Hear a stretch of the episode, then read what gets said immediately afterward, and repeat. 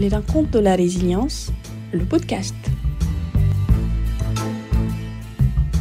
Bonjour à toutes et à tous. Euh, bienvenue à une nouvelle saison des rencontres de la résilience sur la thématique de la mobilité. Aujourd'hui, on va parler de la mobilité des particuliers en ville, le 4 juin sur la mobilité des biens et le 25 juin, euh, la mobilité rurale et périurbaine. Euh, qu'est-ce que c'est euh, les rencontres de la, la résilience? C'est des temps d'échange et de retour d'expérience des acteurs locaux sur la question de la résilience alimentaire ou autre territoriale. Et le programme aujourd'hui, c'est on aura deux invités, quelques témoignages vidéo et euh, ça va durer environ, euh, on aura 30 minutes d'entretien avec les intervenants, 30 minutes de questions et, euh, et clôture. Et, et, voilà, donc la résilience territoriale, le sujet principal de nos rencontres, c'est la manière dont notre territoire peut anticiper, se préparer et dépasser les chocs environnementaux et sociétaux. Et aujourd'hui, donc, on parle de la mobilité à travers cette perspective. Et Damien, je te passe la parole. Merci beaucoup.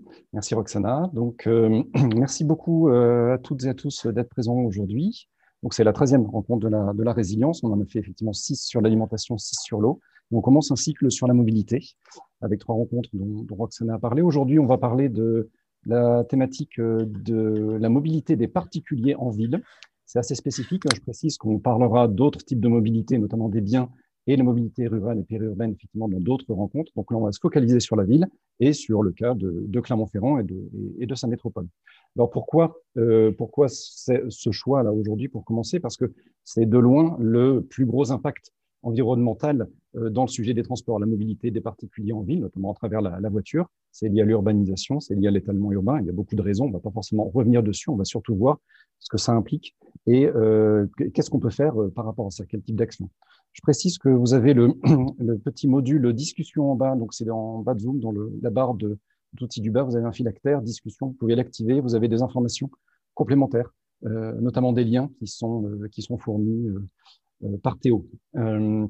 voilà. Alors, l'angle de notre, rencontre aujourd'hui, donc on parle mobilité des particuliers en ville, et l'angle, c'est, vous l'avez compris, les alternatives à la voiture. Le but, c'est pas de dire il ne faut plus de voiture, il faut supprimer la voiture, hein, c'est surtout pas ça, mais simplement, c'est comment on peut répondre aux problèmes posés par euh, l'autosolisme, par le, fait euh, d'utiliser au quotidien sa voiture principalement à une personne. Voilà, comment on peut y répondre aujourd'hui euh, en ville C'est un problème mondial, mais on verra les, les, réponses locales apportées à Clermont. Donc, finalement, on va voir avec nos invités comment et dans quelles conditions, finalement, une combinaison d'autres modes de transport peuvent être mises en place, peut être mise en place avec un impact environnemental bien moindre, c'est bien l'objectif. En l'occurrence, on va parler transport en commun et mobilité douce. Et, euh, et aussi comment y parvenir, parce que c'est bien beau de définir un, finalement un système de, mobilité idéal, mais comment euh, peut-on passer du système actuel euh, à ce système de demain avec euh, euh, la meilleure adaptation possible? Voilà. Et malgré tout, quelle peut être la place de la voiture dans cette nouvelle configuration, puisque, encore une fois, il ne s'agit pas de supprimer la voiture. Il y a des usages nécessaires pour, euh, la voiture, encore même demain. Voilà, donc euh, mes invités aujourd'hui, euh, Serge Fabreau. Serge, vous êtes président de l'association Vélocité 63, vous depuis longtemps à travers cette association bien implantée à Clermont et dans sa région pour la place du vélo dans les modes de, de transport. Et euh, François Rage, maire de François, vous êtes maire de Cournon, euh, premier vice-président à Clermont-Auvergne Métropole en charge des mobilités durables et président du SMTC. Donc le SMTC, euh, il est un peu moins connu que la T2C, qui gère nos bus, qui fait rouler nos bus et nos trams, mais le SMTC, c'est l'entité, le syndicat mixte des transports en commun clermontois qui notamment gère la, la, la T2C. Voilà. donc avant de vous donner la parole, je vais vous proposer quelques statistiques euh, simplement pour voir le diagnostic, c'est-à-dire d'où on part aujourd'hui en termes de répartition, notamment des modes de transport sur Clermont et quels sont les, les objectifs institutionnels. Euh, je précise que toute la rencontre est enregistrée. Il y aura un podcast audio qui vous sera fourni euh, par la suite, au courant de la semaine prochaine, ainsi qu'une synthèse texte. Et les, les éléments qui vont, vous être présentés en statistique seront également dans le podcast, dans le, dans le lien qu'on vous enverra. Donc, vous aurez tous les, tous les éléments pour vous pas de souci. Voilà. Et euh, vous pouvez aussi préparer des questions euh, à nos invités. on va, après la petite séance de, données, là, tout de suite, on va avoir environ une demi-heure d'échange. Et ensuite, il y aura le temps, de questions-réponses. Vous pourrez poser des questions à l'oral ou les poser aussi, quand ça vous vient, dans le, dans le canal de discussion, là, le, petit, le petit phylactère en bas sur Zoom. Voilà, je pense que j'ai tout dit. Je vais passer au partage d'écran. Il y a un outil principal pour euh, coordonner et gérer les mobilités sur, euh, sur la plupart des grandes agglomérations, et notamment à Clermont, c'est le PDU, le plan de déplacement urbain. Alors, le PDU, il est défini par le SMTC, qui l'édite et qui le coordonne et qui l'applique. Euh, c'est un document qui organise la mobilité pour les 10 ans à venir. Voilà. Donc, c'est par tranche de 10 ans. Donc là, on a un PDU qui est sur 2020-2030 et il commence bien sûr par un diagnostic. Et ce diagnostic, ben, il fait état d'une voiture qui domine encore beaucoup les déplacements euh, sur Clermont. Voilà, donc on est quand même à 61%, là ce sont des chiffres de 2019, hein, du, de ce PDU euh, clermontois, 61% de part modale pour la voiture, euh, versus 30% pour les piétons, 7% pour les transports en commun et 2% pour les vélos. Ce sont des chiffres sur la métropole clermontoise. pour info, sur Clermont même, on est un peu, on est moins quand même, on est à 46% voitures, 40% piétons et 12% pour les transports en commun. Les vélos, je crois que c'est inchangé. On, était en 2019 toujours à, 2%. Peut-être qu'on verra si ça change après, la pandémie ou pas. Euh, il faut dire aussi que les, déplacements domicile-travail sont très majoritairement faits en voiture, pour plein de raisons. Voilà, donc on est quand même à quasiment trois quarts de ces déplacements euh, qui, se font, qui se font en voiture. Donc, il y a un cadre professionnel de l'usage de la voiture qui est encore aujourd'hui très important. Donc, ça, c'est euh, le, le constat, le diagnostic. Le diagnostic, il est aussi assez dur en termes environnementaux, parce que quel est l'impact environnemental de cet usage vraiment au quotidien de la voiture, usage massif? C'est euh, quand, on quand on met ça en perspective avec l'autosolisme, c'est-à-dire le fait qu'il y a à peu près une personne qui est, euh, il y a 1,03 personnes en moyenne par voiture sur Clermont, là aussi, euh, par déplacement. Donc, chaque fois qu'on déplace l'ensemble de la masse d'une voiture, de l'énergie que ça consomme, c'est en moyenne pour une personne, ça a un impact euh, environnemental très important. Alors, euh, au niveau national, cette fois-là, ce sont des statistiques du ministère de, la Transition écologique. En termes d'émissions de gaz de CO2, pas de gaz à effet de serre, de CO2, c'est les transports qui sont largement en tête, hein, comme 31% de ces émissions en 2019 et en 2018 dans les transports. Euh, je ne vais pas détailler bien sûr tout le graphique, mais c'est pour voir la, colonne, la barre de gauche, les voitures particulières qui sont largement en tête. Donc, euh, cela explique euh, le besoin de réduire l'impact environnemental de la voiture individuelle. Il y a plein de raisons. Je, ne parle que de l'impact environnemental, sans détailler, mais on peut penser à l'énergie que ça consomme, à la question des carburants, aux matériaux nécessaires pour construire la voiture, éventuellement les batteries aujourd'hui et pour les recycler, à la question du bruit, à la question de la pollution, des gaz à effet de serre, mais aussi des particules fines liées au freinage, liées aux pneus, euh, l'accaparement de la chaussée, la place que prend la voiture en stationnement ou en roulant sur la chaussée, et indirectement aux externalités négatives comme l'usure des infrastructures. Voilà. Donc, euh, voilà, le but, c'est pas de, de, détailler tout ça, mais c'est d'insister sur l'impact global quand même qu'a la voiture, surtout utilisée en autosolisme au quotidien. Et donc, qu'est-ce qu'on peut faire par rapport à ça? Eh bien, la solution, elle est aussi dans le PDU, puisque c'est l'ambition 2030 qui est affichée dans le PDU. Euh, voilà, à, 2030, Clermont et sa métropole souhaitent passer de cette répartition en part modale que vous connaissez, c'est celle qu'on a vue tout à l'heure au niveau de la métropole, à une répartition quand même plus équilibrée, euh, c'est-à-dire 50% euh, de voitures, 12% de transport en commun et plus que doubler la part modale euh, des, vélos.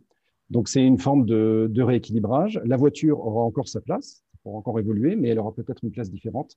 Et pour, euh, pour info, il y a des villes qui sont quand même beaucoup plus en avance, ne serait-ce qu'en France là-dessus. Des villes, on va dire, comparables à Clermont, comme Strasbourg ou Grenoble. Grenoble était à 43% de part modale de la voiture en 2020, alors que Clermont vise 50% en 2030. Bon, après, les, les, euh, les, projets et les traditions sont peu différentes, mais en tout cas, voilà, on peut arriver aussi, tout en gardant une activité économique importante, à avoir des parts modales différentes. Voilà. Euh, donc, euh, voilà pour les, pour les statistiques pour les quelques données de préparation. Et donc, je reviens à nos, à nos invités. Serge, François, merci encore d'être avec nous. Est-ce que, alors déjà, est-ce que vous avez des réactions par rapport à, à, ces, à ces chiffres euh, qui viennent donc du PEDUC, des chiffres un petit peu officiels? Je laisse la parole à M. Rage d'abord. Merci. bonjour à tous. le, PDU, c'est un document stratégique qui à la fois présente un diagnostic et, présente des axes de travail. Il y a d'autres chiffres très intéressants, notamment la, la part des différents modes sur les trajets de moins de 3 km, où on s'aperçoit que sur des trajets de moins de 3 km, il y a encore une part prépondérante de la voiture. Alors que, euh, en règle générale, euh, si on a moins de 3 km à faire, on y va plus rapidement euh, à, pied ou, en vélo, parce que si on compte le temps de stationnement, eh ben, on n'est pas, dans les clous. Donc, moins de 3 km, prendre sa voiture, c'est même pas efficace en termes de temps, c'est pollueur et, ça coûte de l'argent. Et pourtant, aujourd'hui, on a encore une part importante. Ce qui montre bien qu'il faut travailler sur les changements de comportement. Et que ces changements de comportement, en fait, on va les accompagner à travers euh, des aménagements qui vont rendre naturel le fait de, prendre, de faire euh, autrement que de prendre sa voiture. des aménagements qui vont être sur les itinéraires pédestres, mais qui vont être aussi, et, Serge Fabre pourra en parler, sur, sur la question du vélo. Euh, ces, évolutions, ça prend du temps. C'est pour ça que le PDU, il est sur une dizaine d'années. Parce que ce n'est pas en claquant des doigts, euh, du doigt qu'on va faire euh, va faire changer les choses. justement, en termes d'aménagement, il y a un sujet que François, Serge, vous aviez évoqué quand on a fait des interviews ensemble, puisqu'on a fait des interviews séparément pour, pour typographie. vous aviez évoqué la notion de système enfin système, pas au sens négatif, parce que ça peut prendre beaucoup de, connotations, mais de, système euh, vélo, de système de mobilité, c'est-à-dire euh, voilà, les aménagements, mais finalement la question des véhicules, la question de la formation, etc. comment vous, est-ce que vous diriez que c'est un sujet qui est justement transversal et qui, doit être vu de manière un petit peu, globale, comme ça? Alors, pour, pour, ce qui est du système vélo, hein, qui s'intègre d'ailleurs dans le système d'ensemble des mobilités, hein, on, on, est bien aussi sur des complémentarités qu'il doit y avoir entre les infrastructures, euh, comme l'a évoqué M. Rage, c'est vrai que les infrastructures sont des éléments déterminants, hein, dans la mesure où on a déjà eu des baromètres des, villes cyclables, qui a été le dernier date de 2019, et où dans le cas du ressenti des cyclistes, ce qui revient en permanence, c'est des infrastructures continues, maillées, sécurisées, euh, lisibles, visibles, etc. Donc ça, les infrastructures, ça, on va dire, c'est les fondations d'un système vélo. Ensuite, après, il faut bien sûr de la formation, c'est-à-dire que une fois que les personnes ont euh, à disposition ces infrastructures, il faut qu'elles puissent être accompagnées pour euh, se remettre en selle, pour la plupart, euh, pour qu'elles et une pratique de la ville grâce et également à d'autres services, des services par exemple euh, d'aide au déplacement pour trouver le meilleur itinéraire possible.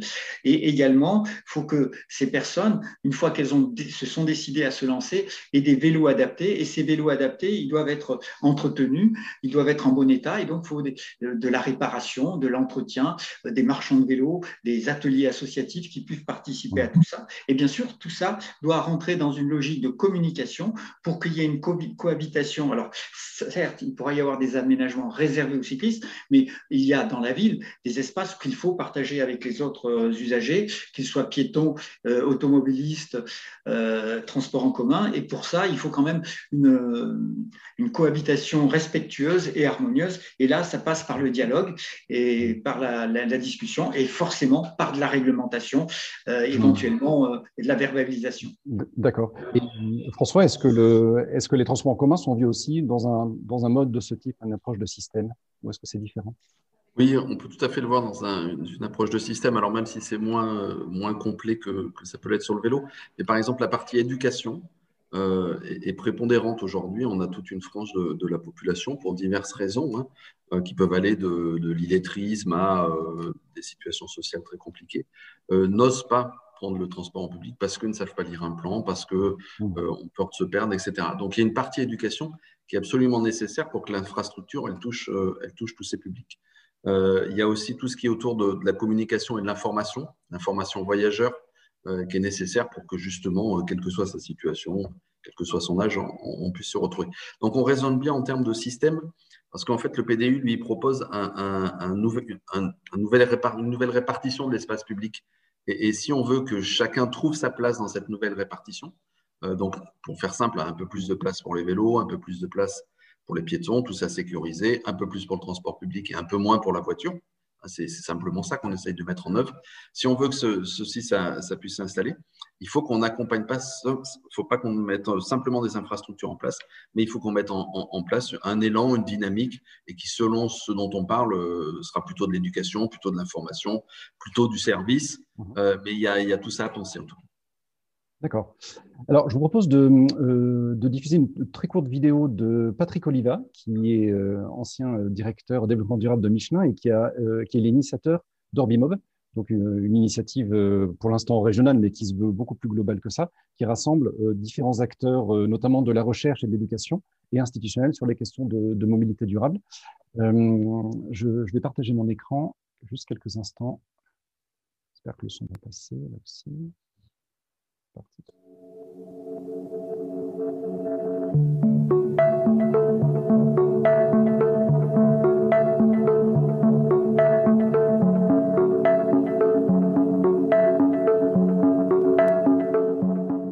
La question sanitaire est une question absolument essentielle. Que, que nous dit la communauté médicale aujourd'hui C'est que euh, le mal principal dont souffre la population française urbaine, c'est la sédentarité. Beaucoup plus que la pollution. Donc la sédentarité est un problème. Pour lutter contre la sédentarité, il n'y a pas 36 solutions. C'est effectivement de développer les mobilités douces, développer la marche, développer le vélo, bien sûr le vélo assistance et électrique. En ce qui concerne les transports en commun, qui ne sont pas tout à fait dans la même situation, parce que souvent il faut aller chercher quand même le transport en commun dans une station comme une autre, mais malgré tout quand même, euh, les médecins attirent notre attention sur le fait que ça n'est pas du tout la panacée. Donc oui, il y a un bénéfice évident euh, en termes de pollution, en termes de limitation du trafic, à avoir des, transports en commun, et puis, et puis, c'est une prestation qui est tout à fait intéressante, mais attention à ne pas considérer le transport en commun comme une panacée. Non, le, le transport en commun ne lutte pas contre la sédentarité.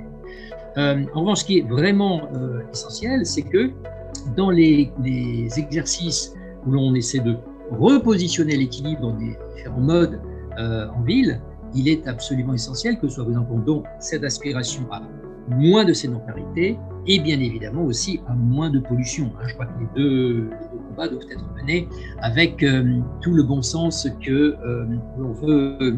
C'est vrai que prenons des chiffres. Hein. La population française aujourd'hui souffre de, sédentarité et je rappelle que en termes d'espérance de vie en bonne santé, la France est passée euh, en dessous de la moyenne européenne. Essentiellement pour cela. Hein. Nous avons une sédentarité qui est, qui est excessive. Voilà. Euh, oui, c'est un angle, effectivement, qui est peut-être, euh, je ne sais pas s'il est forcément souvent mis en avant, alors peut-être sur la partie du vélo, mais sur, euh, sur la question de l'impact de la voiture. est-ce que, est-ce, que la politique de la mobilité, c'est aussi finalement une politique un petit peu de santé publique? Est-ce que ça va avec ça? Est-ce que c'est vu de cette manière? Euh, euh, suite aux propos de M. Oliva, c'est certes euh, la sédentarité est certes un, mal du siècle, hein, et l'automobile y est sûrement pour quelque chose, hein, tel que c'est présenté. Et donc nous, on, développe justement l'argument santé pour faire, pour que les gens viennent au vélo.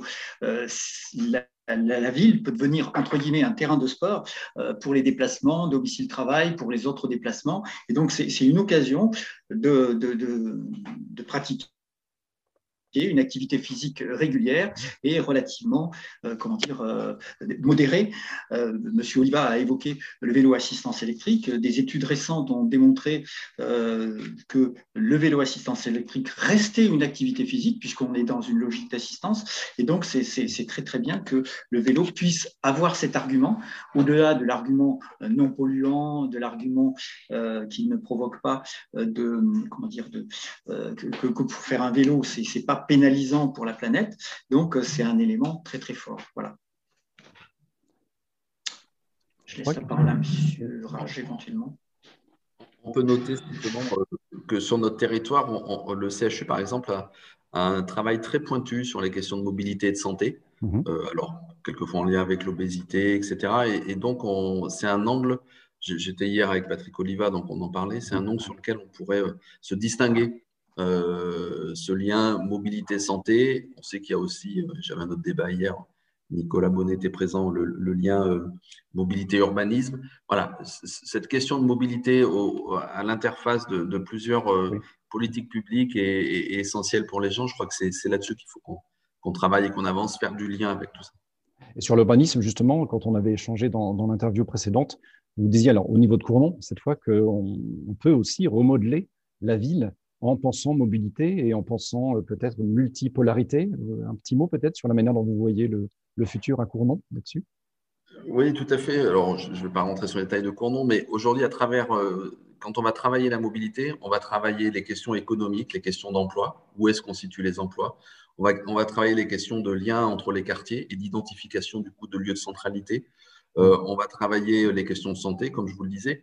Donc, c'est vraiment une approche intéressante pour avoir une vue globale de, ce qu'on peut faire en termes de politique publique sur un territoire. C'est vrai qu'à Cournon, on utilise cette question de la mobilité, notamment de l'arrivée de la l'INSEE, telle qu'elle est inscrite dans le projet Inspire, pour redessiner, c'est le, mot exact qu'on utilise euh, dans notre programme, pour redessiner la ville, identifier un cœur de ville et des centralités de quartier qui vont être reliées par ces questions de mobilité et de pistes cyclables. Donc, on redonne du sens et de la cohérence à tout ça à travers euh, une approche de mobilité durable.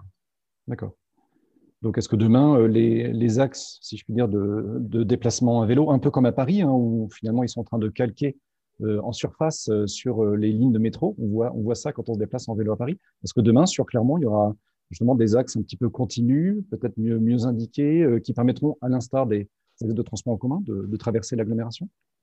Alors, euh, depuis 2018, il y a un schéma euh, cyclable métropolitain qui a été dessiné, euh, que nous avons, nous, associations, redessiné pour qu'il soit plus lisible. Et il se présente comme effectivement un réseau de transport de, bus hein, c'est-à-dire avec des lignes euh, transverses, des, lignes radiales, pardon, et puis éventuellement des transversales. Et on est bien dans une logique aussi où euh, ça doit être relativement rapide, puisque quand on veut aller à Cournon, par exemple, il faut que euh, on puisse se déplacer relativement rapidement. Et donc c'est pour ça qu'on l'a appelé réseau express vélo.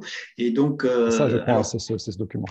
Alors il y a ce document-là qui présente les temps de parcours, hein, qui a été établi par, par mes amis cyclistes, et il y a un autre tracé où on le voit euh, les lignes que l'on a colorées également pour démontrer que finalement, euh, quand, si ça fonctionne bien, on peut tout à fait se déplacer facilement. Alors, la déception que l'on a depuis 2018, c'est que ça fait trois ans que le schéma a été voté, les budgets sont là, l'ingénierie n'arrive pas à suivre, et c'est vrai que les éléments, comment dire, de, de, de, de tracé, de parcours les plus significatifs ne sont pas encore présents, mais bon, on désespère pas que d'ici la fin du mandat euh, de, nos, de, nos, élus, il y ait des éléments significatifs pour donner envie euh, de faire du vélo, pour que la solution mmh. vélo que vous avez évoquée euh, devienne évidente, hein, c'est-à-dire que on puisse passer du, du, du, comment dire, du, pourquoi j'irai me mettre sur le vélo au comment, avec cette logique de quel vélo je vais prendre,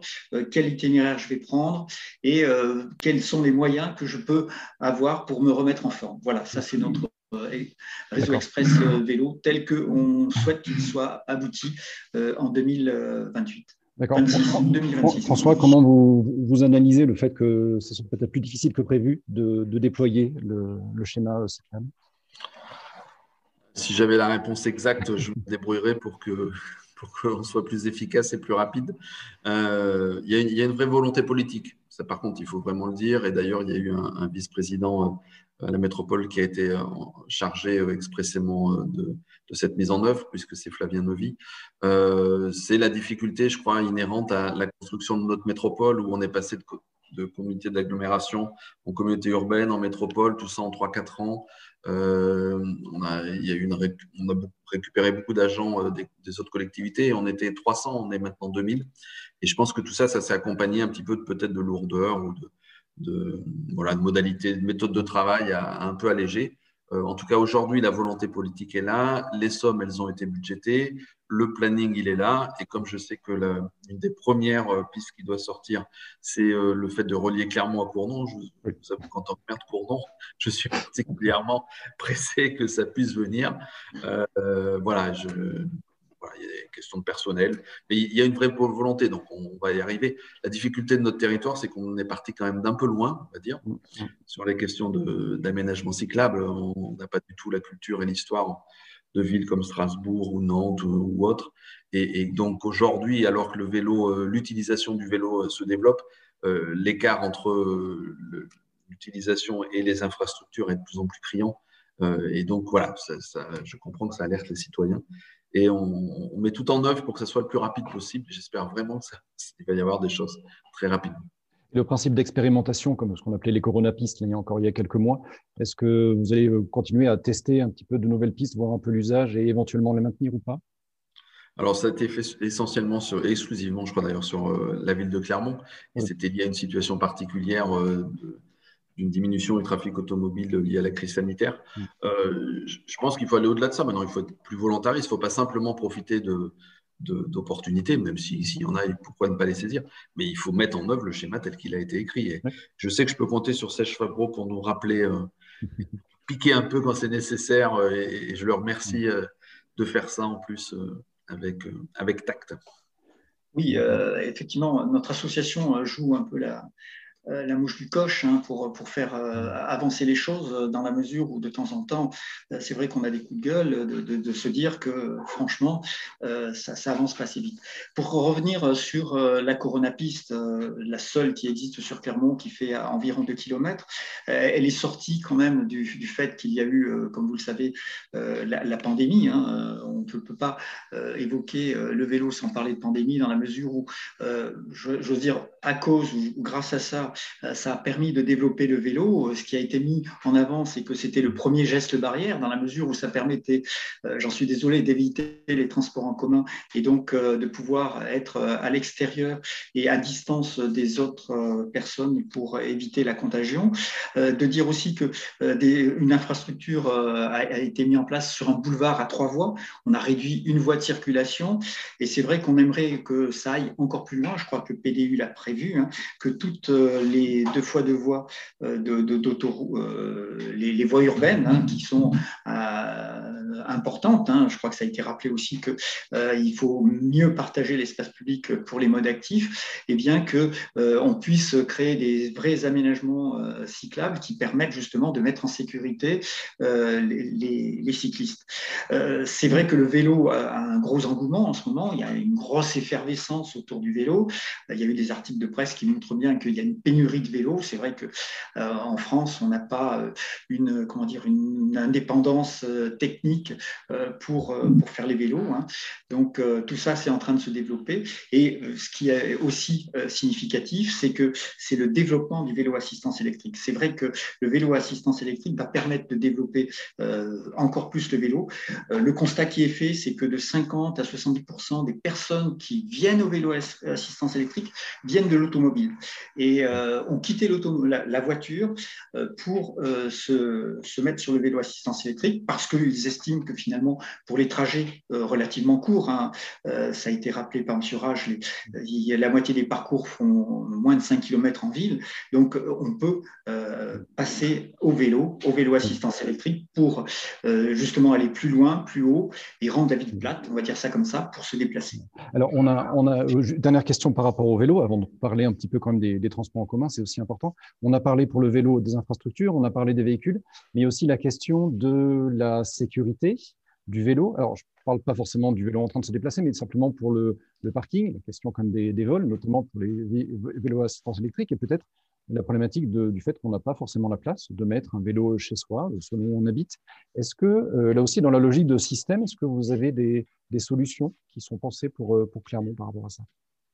Alors, euh, du point de vue d'urbanisme, euh, depuis quelque temps, il y a les PLU qui imposent pour les nouvelles constructions de créer des garages à vélo. Hein. C'est vrai que les garages à vélo existaient dans les années 60. Hein. Les, immeubles des années 60, vous trouvez des garages à vélo, hein, qui ont été peut-être transformés en autre chose, mais il y avait des garages à vélo. Et là, on revient sur le fait qu'il faut créer des garages à vélo dans les nouvelles constructions.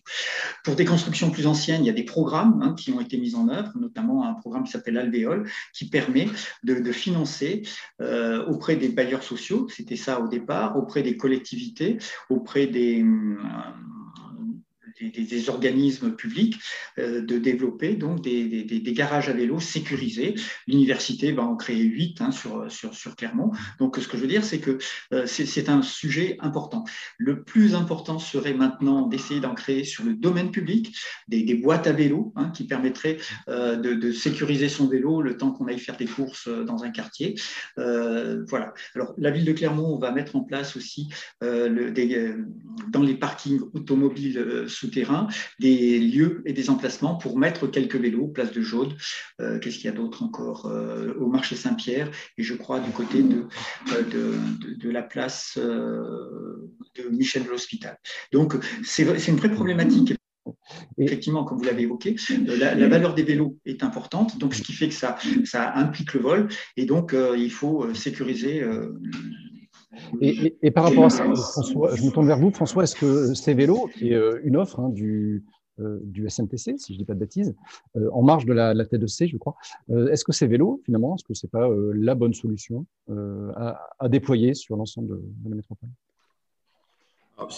Ces vélos correspondent à un type de besoin particulier puisqu'on doit prendre le vélo dans une station et le reposer dans une autre station.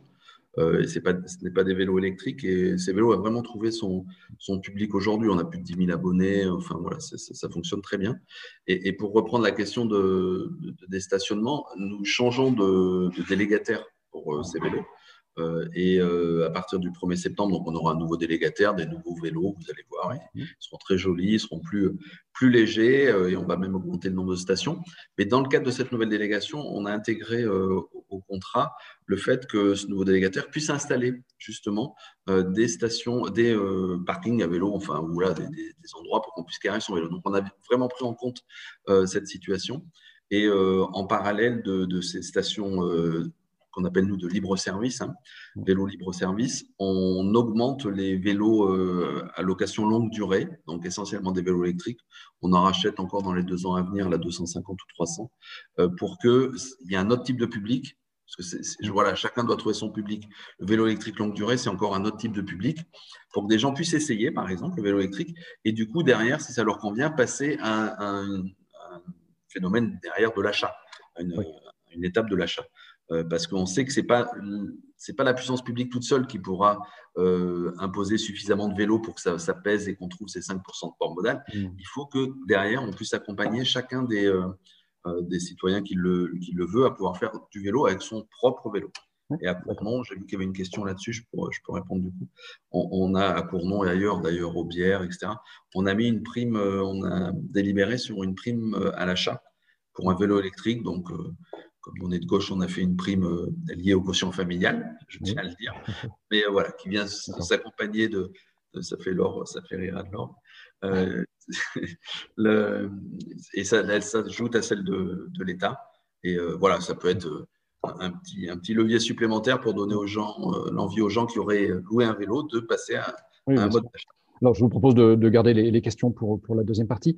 Euh, donc, on, a fait un bon tour à vélo, si je puis dire, sans mauvais jeu de mots. Alors, il y a aussi quand même l'enjeu des, transports en commun qui est évidemment en parallèle et aussi, aussi capital. Tout le monde ne peut pas forcément se, se déplacer à vélo selon les conditions, selon euh, le besoin du moment. Euh, alors, sur les transports en commun, évidemment, c'est bus, bus et tram, mais on a, on a l'impression que euh, que Clermont, pour l'instant, même si le projet Inspire est encore, euh, encore en cours, euh, qui a un pari qui est fait sur les bus à, haut niveau de service. Est-ce que vous pouvez nous en dire deux mots? François, qu'est-ce que, que ça veut dire? Est-ce que c'est un moyen de structurer aussi la métropole? Oui, on, a un réseau à Clermont-Ferrand qui date d'il y a au moins 20 ans et qui n'est pas complètement performant aujourd'hui, soit parce que la ville a évolué, soit parce que les attentes des, usagers ou futurs usagers ont, un peu évolué aussi. On a donc besoin de restructurer l'ensemble de notre réseau pour desservir, par exemple, les bordaliers qui ne sont pas desservis, pour desservir des quartiers mmh. euh, qui, euh, qui aujourd'hui ont, été densifiés et, sur lesquels il n'y a pas une proposition assez forte. Et pour restructurer ce réseau, on, va s'appuyer sur trois lignes fortes la ligne de tramway existante et deux lignes de, de, bus à haut niveau de service. Un BHNS, ça veut dire bus à haut niveau de service. La ligne B et la ligne C, qui vont largement sortir de la ville de Clermont, qui vont vraiment être des lignes métropolitaines, puisque on va aller de Cournon à, Durtol et de, et Olna à, à Roya. Donc on est vraiment sur une dimension métropolitaine. Et autour de ces lignes, on va pouvoir réorganiser l'ensemble du réseau en se raccordant à ces lignes. Ces lignes de BHNS, leur caractéristique, c'est une fréquence rapide, enfin une fréquence, c'est toutes les 6 à 8 minutes, hein, comme le tramway. Donc on n'a pas besoin de regarder sa montre, on, va à l'arrêt, on sait quand on aura un bus. C'est aussi une régularité. Je sais que si je prends le bus à, 10h18, ben, j'arriverai bien à 10h32 à l'endroit, puisque euh, on, permet à ces bus d'avoir leur propre euh, voie leur voie réservée, et ce qui garantit qu'ils ne se retrouvent pas dans les, euh, dans les bouchons.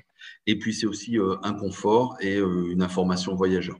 Tout ça, ça fait un haut niveau de service comme le tramway. Et autour de ça, on va réorganiser le, réseau. L'objectif, c'est de passer de 32 millions de, voyages par an aujourd'hui à 5 ans, à plus de 50 en, 2035. Donc euh, voilà, quasiment un doublement de, la fréquentation du transport public. D'accord, donc ça confirme qu'il n'y a pas d'objectif de, créer d'autres lignes de tram. On est sur plutôt du bus euh, de ce type-là. Oui, c'est un vrai choix. Euh, il y avait l'enjeu de faire une deuxième ligne ou pas de tram. Euh, les coûts, euh, au lieu de faire une seule ligne de tram, on va faire deux lignes de BHNS avec un service qui est quasiment le même. C'est le choix qui a été fait. Et en, type de, en termes de motorisation, parce que là, on ne parle, pas trop de la voiture électrique, puisqu'en fait, c'est peut-être une, certaine manière une fausse bonne idée. Ce n'est pas, pas vraiment la manière de, résoudre les problématiques environnementales liées à la voiture, mais quand même, pour les transports en commun, se pose la question de la motorisation. Qu'est-ce que vous avez étudié comme type de, propulsion? On a lancé un dialogue compétitif avec les constructeurs. Donc, le, cadre, c'est zéro émission. Euh, et après, zéro émission, ça peut s'obtenir de, différentes façons. Aujourd'hui, on est plutôt, euh, au vu des réponses, sur euh, donc une, réponse, une énergie électrique. à l'intérieur d'énergie électrique, vous avez soit de la recharge en, dépôt, soit de la recharge en bout de ligne, soit de la recharge en station. On est plutôt sur une recharge rapide en bout de ligne et une recharge de, de fonds, on va dire, euh, en dépôt. Et euh, l'objectif qu'on s'est fixé, c'est euh, que ce dépôt qui va être construit, qui est donc un, c'est une usine, mais qui sert aussi, c'est un grand garage pour mettre tous les, tous les, tous les, tous les cars, produise au moins 50% de l'énergie qui est nécessaire pour faire rouler ces bus, donc avec des panneaux photovoltaïques. C'est donc une vraie usine qu'on est en train de construire pour que la moitié de l'énergie nécessaire soit produite directement sur place et l'autre moitié serait de, de l'énergie euh, achetée en local de façon à être le plus là euh, résilient possible sur, sur ces questions énergétiques. On a eu le débat sur l'hydrogène, si quelqu'un pose la question. Mmh. On a considéré que l'hydrogène n'était pas encore assez, suffisamment stabilisé aujourd'hui pour que ça puisse être euh, une voie sur laquelle on, une voie qu'on puisse prendre tout de suite. D'accord. Et l'hydrogène propre, on pourrait en parler longuement, parce que l'hydrogène produit aujourd'hui n'est pas encore complètement, complètement alors souvent, on parle cohabitation comme des modes de transport. Là, vous disiez, voilà, pour, le, pour garantir un haut niveau de service pour les bus, il faut euh, des, sortes de, sites propres, en quelque sorte, que le bus soit pas simplement pris dans des embouteillages de voitures. Est-ce que c'est aussi le, moyen euh, qu'on trouve aussi dans d'autres grandes villes de faire cohabiter bus et vélo, peut-être sur des voies élargies, ou de faire deux voies en parallèle? Enfin, s'il y a du travail d'infrastructure, est-ce que ça va être l'occasion de faire avancer les deux, les deux modes de transport? Oui, c'est prévu. Il y a 29 km de, voies. Euh, ces, deux, lignes font 29 km de voies. Elles sont accompagnées de 27 km de voies de bus, de voies de cyclables par contre, qui seront juste le long euh, de ces deux voies. Donc, non, c'est bien intégré. C'est en fait, euh, c'est pas qu'un projet de transport public. Inspire, c'est un projet de mobilité qui allie le transport public, mais qui allie aussi les vélos et aussi les cheminements, parce qu'il faut intégrer l'idée de pouvoir venir tranquillement euh, prendre son bus. Enfin, c'est un vrai projet de mobilité et un projet urbain aussi, puisque ça s'accompagne euh, d'une restructuration urbaine de la ville, d'aménagement de façade à façade, euh, etc. Et pour terminer, puisque je fais de la retape un peu, un projet social, puisque on, va enfin desservir l'ensemble des quartiers prioritaires de la ville puisqu'on va aller à Olna, on va aller à, à Cournon dans le quartier du lac. Donc on, offre aussi voilà, cette dimension sociale à, ce transport. D'accord. Serge, vous voulez euh, réagir? Comment vous voyez euh, ce, projet lié au, bus à haut niveau de service et Inspire en général? Euh, ce qui est intéressant dans le projet Inspire, au-delà des, transports collectifs, hein, c'est que ça va comment dire, recomposer l'espace public autour de la voie. Et on espère aussi au-delà de la voie hein, pour euh, qu'il y ait des, des, ramifications. Et le fait qu'il euh, y ait une, un aménagement cyclable le long euh, du, des, des, deux futures voies, ça va permettre des rabattements et permettre ensuite de, de circuler plus rapidement d'un quartier à l'autre. Donc, en plus, ce qui a été prôné, et on espère que ça se mettra en œuvre, hein, c'est qu'il y ait une priorisation des modes actifs, de la végétalisation, du transport en commun et ensuite euh, de la circulation automobile prioritairement bien sûr pour les riverains, mais également pour le transit. Donc cette hiérarchisation euh, des, priorités euh, nous convient parfaitement hein, et ça, ça répond aussi à une ville euh, qui soit beaucoup plus agréable à vivre. Et donc c'est vrai que on a pu le constater quand même, le tramway a, failli à sa mission de, créer des, aménagements cyclables le, long de, son axe. Hein. Et c'est vrai qu'aujourd'hui ça, ça, peut créer quelques tensions, notamment par la circulation de certains cyclistes sur les voies du tram. Voilà. Euh, ok. Et alors, dernier point qu'on a vu dans les chiffres du PDU, c'est euh, comme le rôle du piéton. Alors, il y a peut-être personne pour défendre spécifiquement le piéton aujourd'hui, mais en même temps, on est tous piétons, hein, qu'on soit euh, cycliste, automobiliste ou usager de transport en commun. comment est vue la, place du, du, piéton dans l'ensemble de ce, de ce PDU moi, j'aurais tendance à dire, si vous le permettez, que, chaque automobiliste est forcément piéton. Donc, ce que je veux dire, c'est qu'on devrait, parmi, avoir les, parmi les alliés, avoir les automobilistes, ce qui n'est pas toujours évident. Euh, les cyclistes, nous, on essaye de défendre à travers la mobilité active euh, également les piétons, puisque euh, c'est souvent des espaces qui peuvent être partagés. Hein, on peut partager ça. Bien sûr, là aussi, cette cohabitation n'est pas toujours facile et évidente. Hein. C'est vrai que, par exemple, si on prend la place de Jaude, où il y a une majorité de, piétons, euh, insérer des cyclistes, c'est un peu compliqué. Néanmoins, donc, on, se fait fort d'essayer de défendre euh, la part des, cyclistes et des, des piétons euh, pour qu'on ait un, rééquilibrage de l'espace public. Quand on voit l'espace public qui est occupé de façon très importante par la circulation et par le stationnement des, automobiles, on se dit qu'il y a quand même des choses à faire pour un rééquilibrage un petit peu plus favorable. Euh, c'est une des volontés du PDU. Rappelons-le quand même, euh, le premier PDU date de, l'an 2000 et euh, je ne sais pas si vous avez pu constater que ce rééquilibrage a été en route depuis, depuis les années 2000. Donc on, espère que le prochain PDU va faire des, choses. Mais par contre, ben, forcément, hein, l'espace urbain est précieux et quand il faut partager, il faut le prendre à quelqu'un et il faudra forcément le prendre à l'automobile. Euh, François, euh, vous croyez à ces espaces euh, mixtes? Ça, peut fonctionner? Je, crois qu'il y a un vrai enjeu sur le, piétonisation, et ce n'est pas dans le PDU, mais petit à petit, vous savez, il y a des évolutions. Il y a un vrai enjeu autour des écoles, autour des questions sur, sur l'interdiction de, de, circuler vers les écoles au moment des, entrées et des sorties, ce qui obligerait à se garer plus loin, ce qui obligerait à se poser la question de venir à pied. Et du coup, c'est parce que euh, les parents euh, vont accompagner leur enfant que d'un seul coup, on rentre dans une autre dynamique. Et il y a vraiment ce côté éducatif. Bien évidemment, il faut penser au, trottoir plus large. Il y a tout ça, mais je pense qu'il y a aussi vraiment un, changement culturel par rapport à faire par rapport à ça. Et, le levier, euh, je ne vous aurais pas dit ça il y a deux ans parce que j'y pensais pas. Mais je pense qu'il y a un vrai levier autour de, autour de l'accès aux écoles pour pouvoir développer euh, cette question de, de la mobilité euh, pédestre, parce que quand on sait que pour faire un kilomètre, euh, il faut au moins de 10 minutes, sincèrement, et ça réchauffe, on arrive en forme à l'école, en plus, on a le cerveau oxygéné. ça fait du bien à tout le monde. Donc, donc voilà, je crois qu'il y a un vrai truc, il y a un vrai, un vrai travail à, mener là-dessus. Je mettrai ça dans mon prochain programme. ok, ça marche. Alors, je vous propose une deuxième et une dernière intervention en vidéo, celle de Nicolas Bonnet, cette fois, qui donc euh, adjoint à la ville de, Clermont et qui va nous parler justement du, rôle que peut encore avoir la voiture demain, parce qu'encore une fois, insiste, hein, c'est important, euh, la voiture a, toujours, toujours une importance, mais ça sera peut-être différente. Donc on va parler un petit peu de l'autopartage.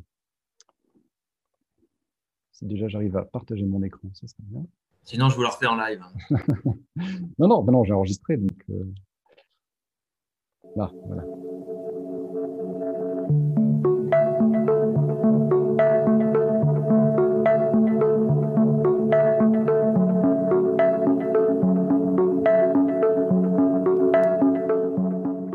même si on, réduit fortement l'autosolisme grâce aux mobilités actives, grâce au vélo, grâce au transport en commun, on sait que quand même, on ne pourra jamais desservir parfaitement tout le territoire et on ne pourra jamais, grâce au vélo, répondre à tous les besoins.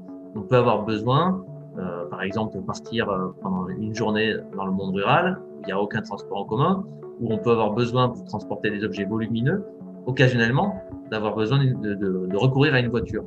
C'est pas pour autant qu'on a besoin de posséder une voiture.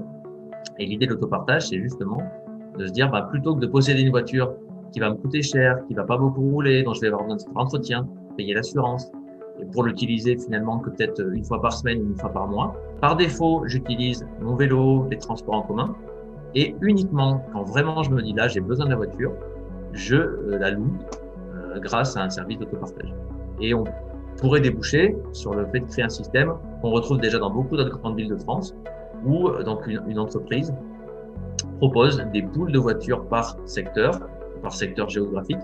Et donc, en gros, un habitant s'abonne euh, au service, s'abonne au pool de proximité qui est à proximité de là où et euh, va pouvoir réserver euh, en ligne une voiture en disant tel jour, de telle heure à telle heure, j'ai besoin d'une voiture, et la voiture sera disponible. Et, et quand il ramènera la voiture, il trouvera aussi une place pour la garer. Voilà, c'est un système qui est encadré, la voiture sera disponible et bien sûr fonctionnelle, puisque l'entreprise aussi s'assure les voitures sont en bon état et fonctionnent.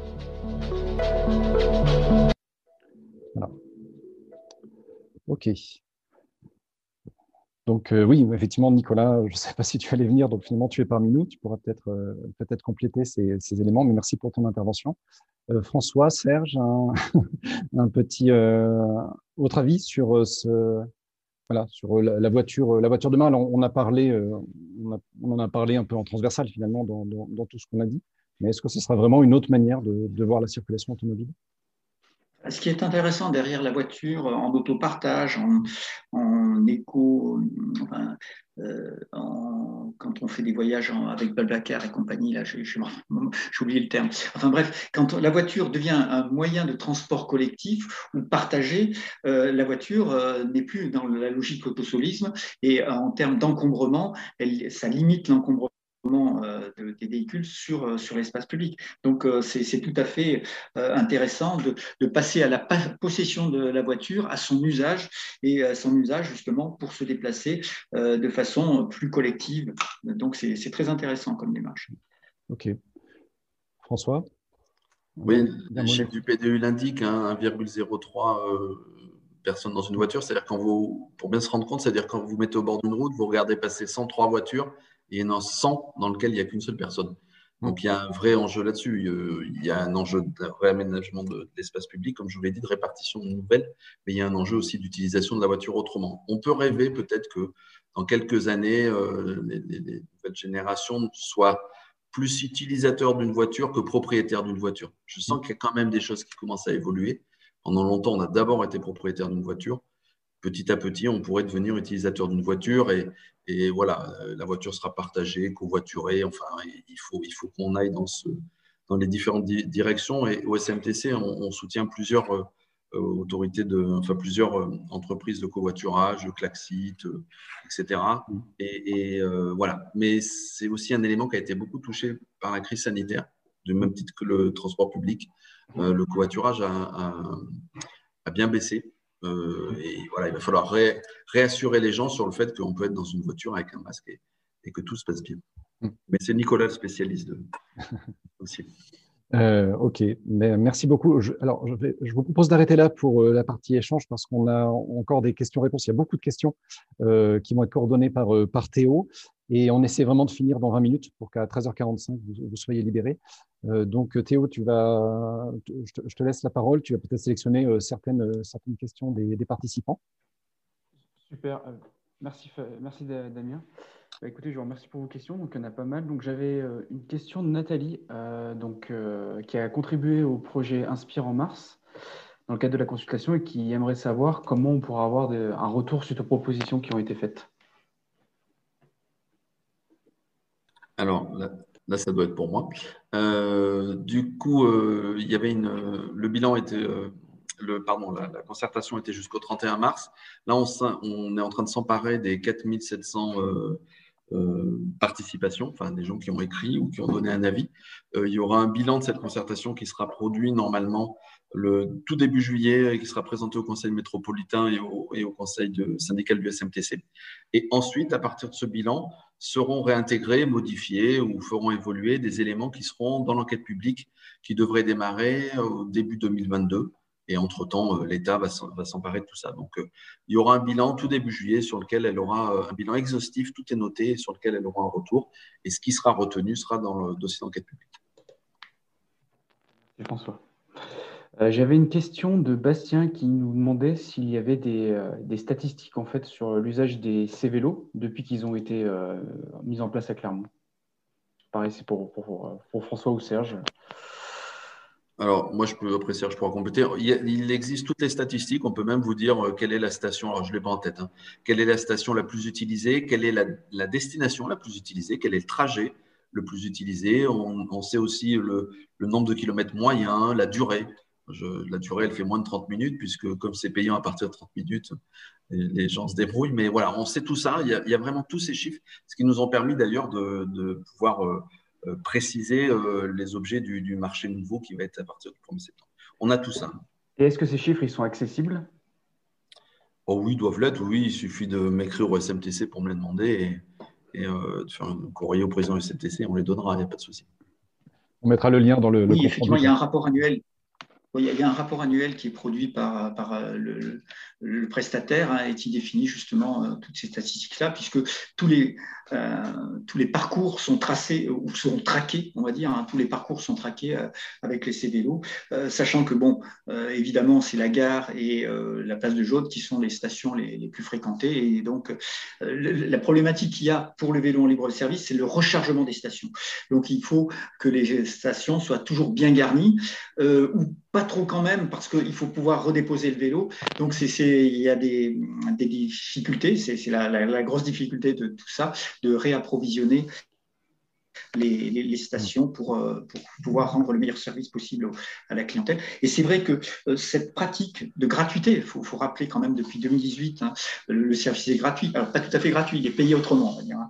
Il est payé par la métropole. Euh, ça a permis de développer quand même la, pratique du vélo.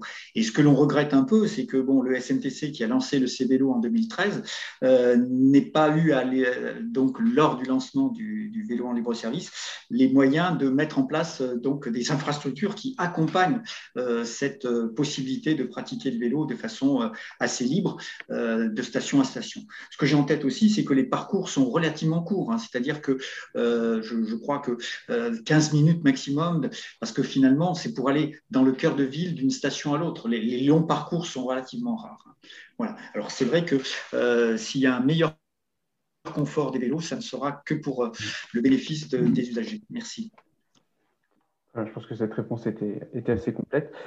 Euh, j'avais une autre question. Alors là, on sort un petit peu plus, on sort un petit peu de la mobilité pour parler un petit peu d'énergie. Donc, euh, en fait, je vais mélanger la question que Richard a posée avec la mienne.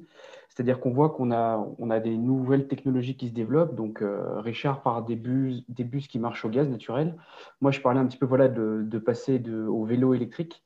Et en fait, toutes ces technologies, euh, voilà, il y, a des, y, a des controverses, on dit que ça vient un peu de loin, est-ce que vraiment ça vaut le coup, est-ce qu'on économise de, l'énergie? Simplement, est-ce qu'il y a une réflexion euh, qui est menée par le CMTC ou par l'association Vélocité? Est-ce que vous avez des acteurs autour de vous pour réfléchir sur ces questions de, de nouvelles mobilités, de nouvelles technologies, pour pas justement, par exemple, dire bêtement, mais remplacer un bus diesel par un bus qui marche à l'hydrogène, mais avec euh, une production d'hydrogène qui est polluante. Et finalement, on perd le bénéfice, hormis la qualité de l'air, mais sur le niveau énergétique. Voilà ce, genre de questions, ou alors d'acheter des vélos euh, qui sont faits en, enfin voilà, de développer des vélos qui sont faits en Chine avec des batteries en Chine. Voilà, est-ce que vous, est-ce que vous réfléchissez un petit peu à ces questions? Alors, on, y réfléchit parce que à chaque fois qu'une collectivité fait un, achat, ou une collectivité ou le SMTC, hein, ce qui est un syndicat, on, est dans le code des marchés publics et donc on, critérie euh, les éléments qui vont nous permettre de choisir tel euh, objet plutôt qu'un autre. Le, prix en fait partie, mais pas que le prix. Et donc, il y a toutes les questions, notamment euh, liées au, développement durable, hein, de façon générale, qui sont, pris en pris en compte dans le cadre de ces marchés publics. Aujourd'hui, par exemple, sur un bus, on visualise plutôt la, vie du bus et pas simplement son achat. Parce que la vie d'un bus, c'est aussi l'entretien derrière. C'est les pièces détachées dont on aura besoin. C'est euh, les pièces qui l'ont constitué, euh, la batterie, d'où elle vient, etc. Donc, on a une vue globale qui nous permet de choisir le meilleur équilibre entre les questions économiques, les questions euh, énergétiques, les questions écologiques, etc. Donc, on a une vraie approche de ce côté-là et on travaille beaucoup avec la métropole et son service développement durable pour, euh, pour toutes ces questions. Donc, euh, non, non, c'est des vraies préoccupations euh, voilà, qu'on a tous les jours. Ouais, pour, pour, ce qui est du vélo, comme vous l'avez sûrement euh, suivi dans la presse, hein. il, y a, une pénurie de vélos. Euh, tout ça parce que la France a perdu sa souveraineté, on va dire, cyclable. Hein. Il y a encore 20-30 ans, on trouvait beaucoup de fabricants de vélos en France euh, qui faisaient également les pièces détachées. Aujourd'hui, tout ça a été transféré à, l'extérieur et c'est vrai qu'aujourd'hui, cette pénurie de vélos et, voire même de pièces de vélos est quand même un peu dramatique quand même pour un, objet qui est relativement, comment dire, usuel et facile. C'est vrai qu'il y a une Il y a beaucoup de fabricants maintenant qui veulent essayer de, refaire, euh, surtout au niveau du VAE, hein, euh, de, refaire euh, de, la fabrication française. Hein. Et là, donc, c'est en cours. Hein. Il y a, des, grandes marques qui sont en train de se déplacer là-dessus. Ce qui fait qu'aujourd'hui, on peut le dire, si vous avez un vélo, entretenez-le précieusement, dans la mesure où si vous voulez en acheter un neuf, c'est quasi impossible aujourd'hui, ou des délais d'attente très très longs. Donc, le vélo assistance électrique, alors Là aussi, il est fait avec avec des matériaux, donc on espère de plus en plus qui seront euh, des, fabrications qui seront de plus en plus françaises. Il y a des batteries, hein, certes, mais euh, ce qu'il faut regarder, c'est la longévité de ces produits-là. C'est-à-dire que certes, peut-être au départ, ils posent quelques problèmes euh, d'environnement, mais une batterie, ça peut tenir 5 ans si on l'entretient bien, et le vélo, si on l'entretient, notamment au niveau des freins, par exemple au niveau des pneus, etc., on peut le garder longtemps. Donc moi, je vois au niveau du vélo assistance électrique quelque chose qui va perdurer et d'autant plus qu'il roule beaucoup plus. On s'est aperçu quand même statistiquement qu'un vélo à assistance électrique euh, est beaucoup plus utilisé dans la semaine qu'un vélo musculaire dans la mesure où euh, la plupart du temps il sert pour le domicile travail. Voilà ce que je pouvais dire sur, euh, euh, sur le vélo et donc alors sa, contingence euh, vis-à-vis de l'environnement. Il faut quand même rappeler qu'un vélo, même assistance électrique, c'est une batterie qui doit peser 3-4 kg par rapport et, qui ne déplace que au maximum 20-25 kg de, de, de ferraille puisse le le, cycliste par rapport à une voiture qui pèse euh, une tonne 5 avec euh, le même personnage à l'intérieur. Donc, il euh, faut quand même relativiser les choses. Merci. Bah, écoutez, merci pour votre intervention. on va, on va s'arrêter avec les questions. Je pense que c'était bien de terminer un peu avec cette question qui permettait de comprendre que la mobilité, c'est pas seulement développer la mobilité sur le territoire, mais c'est aussi réfléchir aux à côté, notamment l'énergie et d'autres questions de résilience. je repasse la parole à Damien. Merci. Euh, merci beaucoup pour, euh, pour cet échange, d'avoir répondu aux, aux, questions des, des, participants. Donc, euh, oui, on a vu passer quelques questions aussi techniques, si je puis dire, dans la discussion. Il y a bien le podcast et la synthèse et les différentes interventions vidéo qui seront, qui seront reprises, qui vous seront envoyées la semaine prochaine, notamment si vous avez pu prendre un billet et donc nous laisser votre, votre mail. C'est aussi pour ça que, que ça nous est utile. Je vais céder la parole pour un petit mot de la fin, juste avant qu'on euh, qu'on vous parle des prochaines rencontres à Laurie euh, Mazo. Donc, Laurie, tu représentes le, le CISCA. CISCA est notre, notre partenaire. CISCA, euh, Centre d'innovation sociale Clermont-Auvergne. Donc, vous travaillez sur le R&D, Centre de recherche et développement et de transfert en innovation sociale, et vous êtes de plus en plus spécialisé sur les questions de résilience territoriale.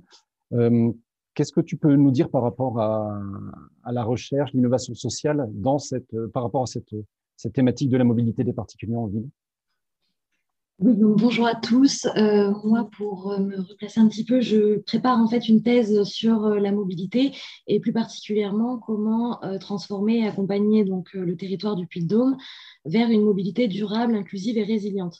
Donc, je me retrouve beaucoup dans, dans tous les sujets qui ont été abordés aujourd'hui. Euh, voilà, je ne vais pas être longue pour nous permettre de finir dans les temps, mais brièvement, euh, effectivement, la mobilité, c'est euh, un sujet complexe, transversal, qui va autant concerner la partie technique, l'aménagement de territoire. Et moi, mon rôle, en fait, c'est de faire un petit focus sur les biais peut rencontrer parce qu'effectivement, on peut avoir un territoire qui est parfaitement aménagé, une offre de mobilité qui est large, qui permet de choisir son mode de déplacement, etc. Mais malgré ça, on, quand même, on rencontre des, biais, des, voilà, des, phénomènes qui poussent quand même l'utilisateur à ne pas utiliser forcément le vélo ou la marche à pied, qui va aussi le pousser à utiliser la voiture. Donc moi, mon but, c'est voilà, de comprendre un petit peu ces blocages psychologiques, euh, qui peut exister vis-à-vis de la mobilité euh, grâce aux recherches qui ont été effectuées et puis euh, grâce aux expérimentations que je vais mettre en place durant les trois années de thèse, donc pour voilà, accompagner d'un point de vue plus psychologique la transformation vers des mobilités douces, plus sobres, plus légères, plus, voilà, plus saines, qui mènent à une mobilité durable et résiliente et inclusive. Et en parallèle, du coup, effectivement, je me suis également liée euh, au CISCA euh, via un programme de résilience. Donc, c'est-à-dire qu'on est à peu près huit doctorants sur des thématiques différentes. Donc, moi, c'est la mobilité, mais les autres, ça peut être un peu plus économie, un peu plus politique, etc. Et on est tous liés via euh, la résilience. Donc, c'est-à-dire permettre au système qu'on met en place de résister aux chocs éventuels qui peuvent intervenir, comme par exemple la crise du coronavirus. Euh, voilà, comment faire en sorte que euh, le système ne devienne pas défaillant avec des crises euh, nouvelles qu'on n'a pas forcément rencontrées jusqu'à maintenant. Voilà, permettre que les systèmes restent en place, donc anticiper et atténuer l'impact de ces crises. Et je pourrais bien sûr transmettre, euh, si nécessaire, des ressources bibliographiques pour ceux qui veulent pousser ces sujets un petit peu plus loin. Donc, je pourrais les transmettre à Damien qui, euh, qui pourra faire le relais euh, si besoin. Voilà, sur, la, sur la synthèse, là aussi, vous aurez des éléments complémentaires hein, à, cet, échange. Merci beaucoup, Laurie, en tout cas, pour ce petit éclairage. Théo, c'est toi qui reprends la, parole pour le mot de la fin Je sais plus. Oui, je vais faire le mot de la fin. Alors, je, remercie donc à la fois les intervenants, les participants, donc pour cette première réunion autour de la mobilité, rencontre autour de la mobilité. Alors, juste pour vous préciser, je vous ai bien remis les liens si vous voulez vous inscrire directement pour les prochaines dates, le 4 juin et le 25 juin. Mais évidemment, toutes les informations, comme le podcast, tout ce qu'a pu dire Damien, sera disponible sur notre site internet prochainement. Alors, simplement pour, voilà, reparler un petit peu de l'association, donc vous voyez, c'est organiser des rencontres, c'est euh, chercher des, chercher des sujets, chercher des intervenants pertinents sur les sujets, construire la, rencontre avec eux et l'animer ensuite. Et puis, euh, produire du contenu, faire du podcast. Donc, on est toujours en recherche de, on est que cinq, on est toujours en recherche de personnes qui seraient intéressées par, pour collaborer avec nous. Voilà, on est tout à fait ouvert et on, est, euh, on a envie d'agrandir l'équipe. Donc, surtout, n'hésitez pas à nous contacter si le, si le sujet vous intéresse et si vous avez envie de, de continuer un peu plus avec ces rencontres de résilience avec nous. Euh, pour vous dire aussi qu'on euh, on est toujours en recherche d'adhérents. Voilà. Donc, euh, pour l'instant, on n'a pas énormément mobilisé nos adhérents, mais c'est un travail qu'on est en train de faire, qu'on est en train de mener et que voilà, on aimerait mieux travailler sur ces sujets-là. mais voilà, toujours à, la recherche de, forces vives pour, pour développer ces rencontres de la résilience et plus largement l'association sur notre territoire. Donc surtout, n'hésitez pas. Ah, ben, merci. Merci à tous. Merci. Merci euh, beaucoup François, merci Serge, et euh, voilà, merci de votre participation, et on se voit à la prochaine rencontre. Retrouvez ce podcast, la synthèse écrite, les données présentées et d'autres éléments sur notre site web par ici la résilience.org. Tout attaché sans accent. À bientôt.